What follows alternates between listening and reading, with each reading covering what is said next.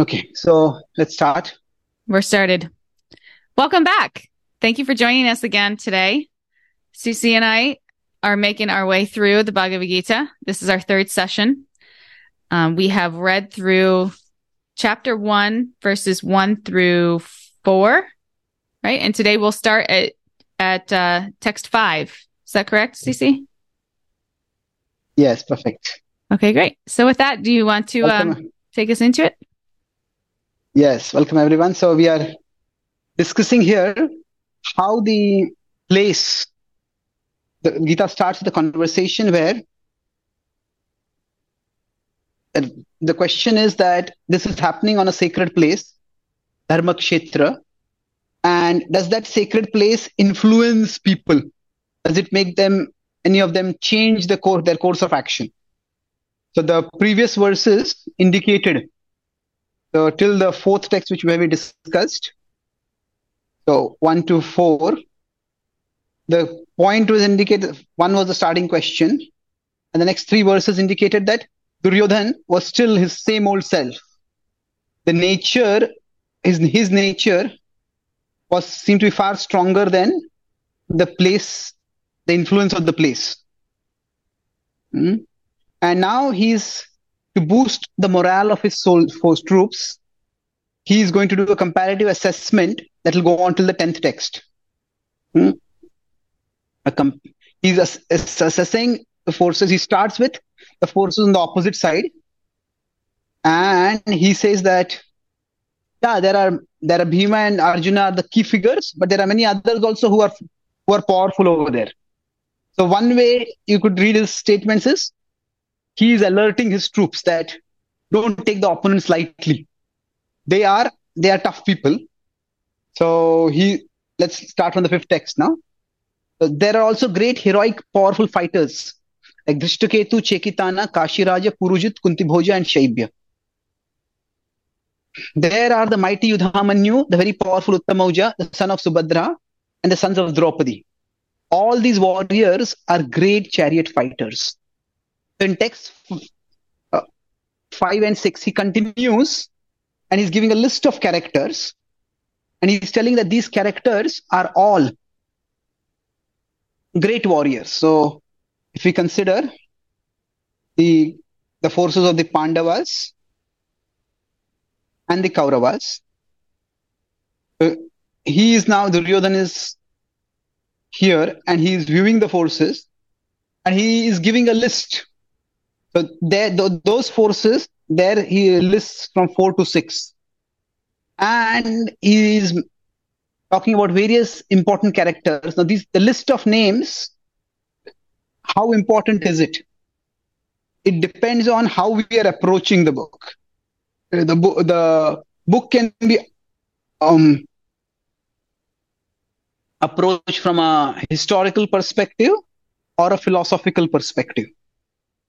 So, as we know, the Gita is a is one part of a vast book called the Mahabharata. So, for those who are reading the big book, for them these characters are often familiar. If not familiar, at least they are relevant. Okay, all these big warriors are there. Now, now from the historical perspective, it's important. Uh, but from the philosophical perspective, it is not so important.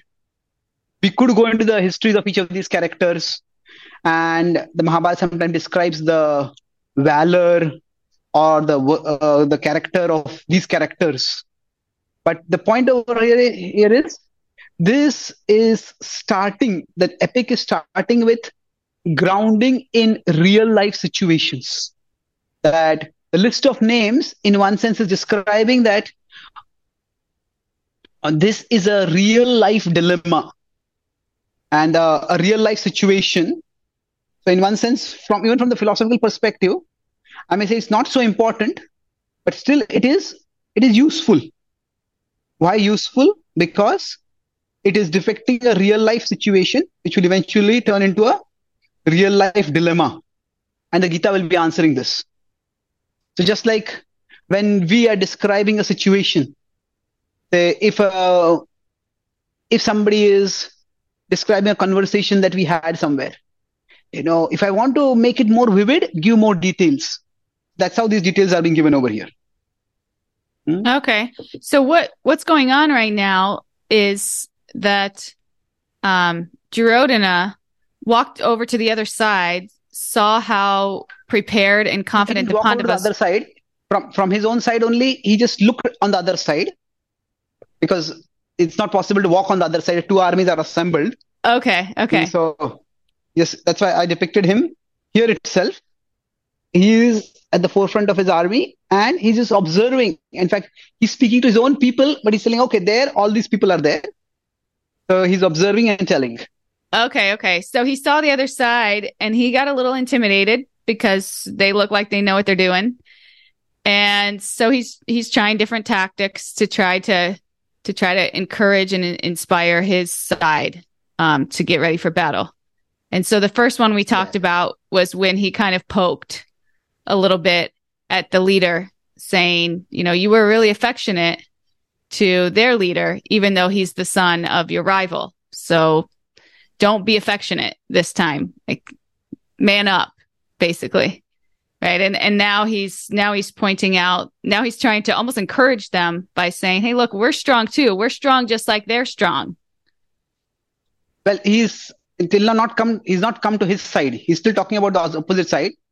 So in one sense, so he, like you said, I like the phrase. He told Drona, man up. Now he's telling others, you also have to you also have to be ready because they are so drona he he doesn't have any suspicion about uh, the others loyalty. But still he wants to prepare them. They are they are those guys are tough. They're tough fighters. So you have to also be ready. Oh okay. so here there is your here is your rival's son. So you should be ready to fight. But here don't take them uh, don't be complacent. Don't think that because our numbers are more, this is going to be a cakewalk. We have okay. to be ready to fight. Okay, so he he looked at the army. He recognized that Drona, Drona and Bhishma, and Bhishma may have some affection for the Pandavas, so he kind of handled it that way. And then he turned to the other fighters, who he he he didn't question their alliance so well or so much, and he more encouraged them. Yes. So now he's a little apprehensive. Did he go overboard? Because he's saying that, oh, they're tough people. Many of them are as good as Bhima and Arjuna, toughest among them. So he's thinking, hey, maybe I want to, ma- I want to make sure that they are fully alert, but they shouldn't get overwhelmed. So now he will turn to his own side he will look at his own side. It's like, you know, from, he's looking at all of them and he will tell about the warriors on his own side and he will praise them, commend them, saying that we are also, we are also tough. We are also powerful. So let's look at the, this is now, so from the seventh text, he is saying, but for your information, oh best of the Brahmanas, let me tell you about the captains who are especially qualified to lead my military force. So in one sense, he's still speaking to Drona. Drona, generally when we're talking with someone, we may want others to hear, but politeness means that we just we don't just stop talking with that person and start talking with others. So he's still speaking to him, and he says, "I'm not rattled and I'm not shaken. I'm confident." So just for your information, I'll tell about my leaders. Hmm? And then he speaks. There are personalities like you Bhishma, Karna, Krupa, Ashwathama, Vikarna, and the son of Somadatta called Bhurishrava were always victorious in battle. So he's hmm. giving a list of warriors on his own side. Now, it's interesting. He is mentioning one particular character over here, Karna.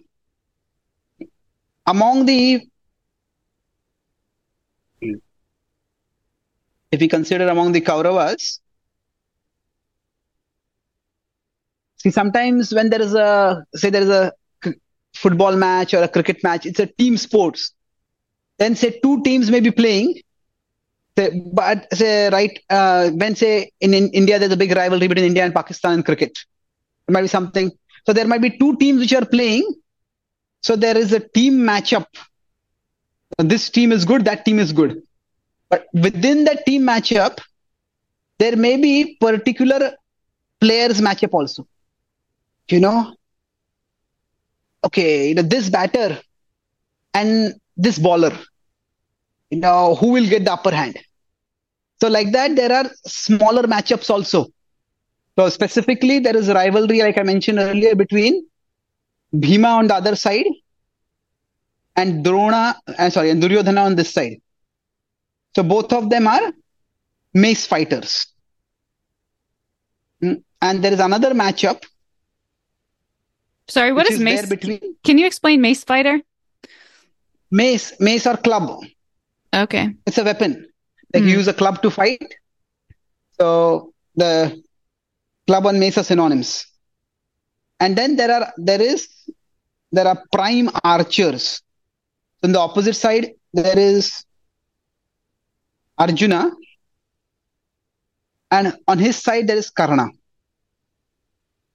But an interesting point over here is that Karna is actually not on the battlefield. Hmm. Although he's not on the battlefield, he is in the mind of Duryodhan. So through these verses, actually psychology is also being depicted. That uh, the question which we had mentioned earlier that did the place affect him? So I concluded the last session by saying that the place and the, the, the sanctity of the place did not affect him much. So normally the sanctity of the place would affect us at the level of the mind. So his psychology is being revealed. Now, Karna had felt slighted. Karna was a for- formidable archer, but um, when the commander was Bhishma, Bhishma was the senior most, both in age and in experience, and he was the commander. So when Bhishma had earlier done an assessment of the two forces, he had said that Karna is not that big a warrior. Hmm. So now his purpose in he had to some extent undervalued Karna. Now he had done that primarily to try to decrease the hubris of Duryodhan. Duryodhan counted on Karna. You know, I will defeat Bhima and Karna will defeat Arjuna. So Bhima had undervalued Karna because, sorry, Bhishma had undervalued Karna. But when this had happened, Karna had felt slighted. And he had said, I am not going to fight as long as Bhishma is the commander. Because if I fight and I win, I bring victory, the credit will go to him. So he refuses to give me credit. Why should I give credit? Why should I do something that will give credit to him? So it's like some, it, it would become like an ego issue. Sure. I know in a, like the, and I know in an Indian cricket team, there was uh, one particular batsman, quite a very, very good batsman, but he didn't do very well with another rival batsman who became the captain. And when that player became the captain, this, this batsman said, I will not play in the team as long as he's the captain. Which was, you know, he thought that he's doing that so that they will not give the captaincy to him. But they anyway gave the captaincy to him, and then he had to meekly submit and he participated. But um, in this case, Karna had said, I will stand out or I'll sit out. So, although Karna is not there on the battlefield, still he's very much there in the mind. And when you say that that reveals his psychology, what what it what does that reveal about his psychology? About Okay, so, so right now, see, see, this chapter is called Observing the Battlefield. Hmm? So, when he's observing the battlefield, Duryodhan, he is he is seeing seeing in the sense of stating seeing the absent. Somebody is absent, he's seeing them. Why is that? Because he counts them as very important. That person is a valuable ally, ally for me, and he's there with me. Hmm. So that's why he is pointing out, mentioning his name, although he is not there. So basically, through this, his what is psychology that is revealed? That is his his resolve to fight. That is being revealed. That he has had no second thoughts about fighting, because even when somebody is not there on the battlefield, he say, "Yeah, he's going to come soon, and he'll be there here, and he'll fight for me." So hmm. I know he is here. Okay. So he is not uh, weakened by the absence of Karna. He's thinking, no, he's there. He's there like a substitute fielder may not be there right now on the field, but he will come eventually. Okay. So he's almost like compensating in his mind because because yes. he's so and, committed. Know, and and this this is especially significant. Why what it tells about psychology? Will be uh, revealed a little bit more. If I can go ahead. Can I? Okay, I have one more question. Yeah. No, tell me. Yeah, tell me. Yeah. Why do you think that the holy place didn't affect him? Well, that's because his nature was so obstinate. Yeah, sometimes some people are. Uh, it's like this will we will discuss about the conception of the self in the Bhagavad Gita as we come to it eventually. But it's like suppose somebody is an alcoholic, but they are they are more like social drinkers. You put them in a different circle, they forget about drinking. But some people are just not social drinkers; they are drinking addicts you put them in a company where nobody is drinking and they will be craving for a drink. Mm. So basically, his evil nature is so deep rooted, so strong that it is unaffected by the place. And just like example, alcoholic. Mm craving for a drink, even in a even among is this the word pronunciation Tito teetotalers? I don't know. Don't drink at all. I don't know that word. it's over my head. Okay, among non, okay, non-drinkers. even when he's among non-drinkers, he's still thinking. So that it reveals his psychology basically. Yeah. Mm-hmm that he is he's adamant. Mm-hmm. So I'll just read the next verse and then I'll make a comment and then we'll stop for today. Okay. okay? So the the ninth text he says, There are many other heroes who are prepared to lay down their lives for my sake. All of them are well equipped with different kinds of weapons, and all are experienced in military science. So here he is reassuring his forces by saying that they're all dedicated to my cause. So, in one sense, he is continuing his strategy of okay, is compared the Pandavas and the Kauravas. So, his his forces and the other forces. So, if we consider a weighing balance, so who is uh, who is stronger so he is going to give that assessment in the next verse, but he's listing that these people are also dedicated. There are many others, and they're so dedicated that they're ready to lay down their life for me. But he, by this point, the list gets completed. And he will give the assessment, his assessment about who is stronger in the next verse. And the 10th verse will answer this. But the next verse will answer. But before that, let's make one point over here. I said that he's seeing the absent, but he's not seeing the present. Hmm. And so he's seeing the absent, that is, he's seeing Karna. But he's not seeing the present, that is Krishna. So Krishna is there on the opposite side. And Krishna is very prominently present. He mentions Bhima and Arjuna in the right in the first verse. So Krishna is We'll talk about Krishna more later, but he is God descended to this world. That's what the Gita tells us, and it will be revealed. It has already been told in the Mahabharata. But he's definitely a very powerful person. But he has chosen to be a non combatant. Hmm. So we'll talk about why he's a non combatant later. But Duryodhan's his calculation is so materialistic and gross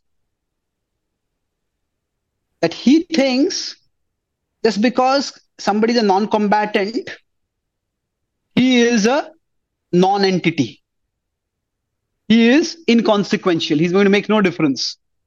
So Mhm. somebody can be like somebody may be a not be a great player, but that person could be a great, great advisor, great counselor, great guide.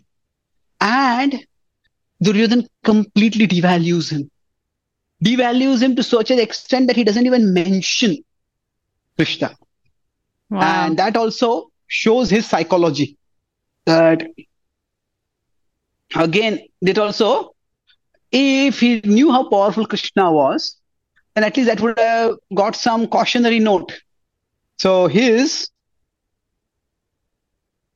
at one level, if we can, we can say that this refers to his godlessness, uh, because he is neglecting God completely, or even if he says, "I don't really believe Krishna is God," then still his gross materialism, where he doesn't even consider anything beyond uh, numerical factors or the physical fighting.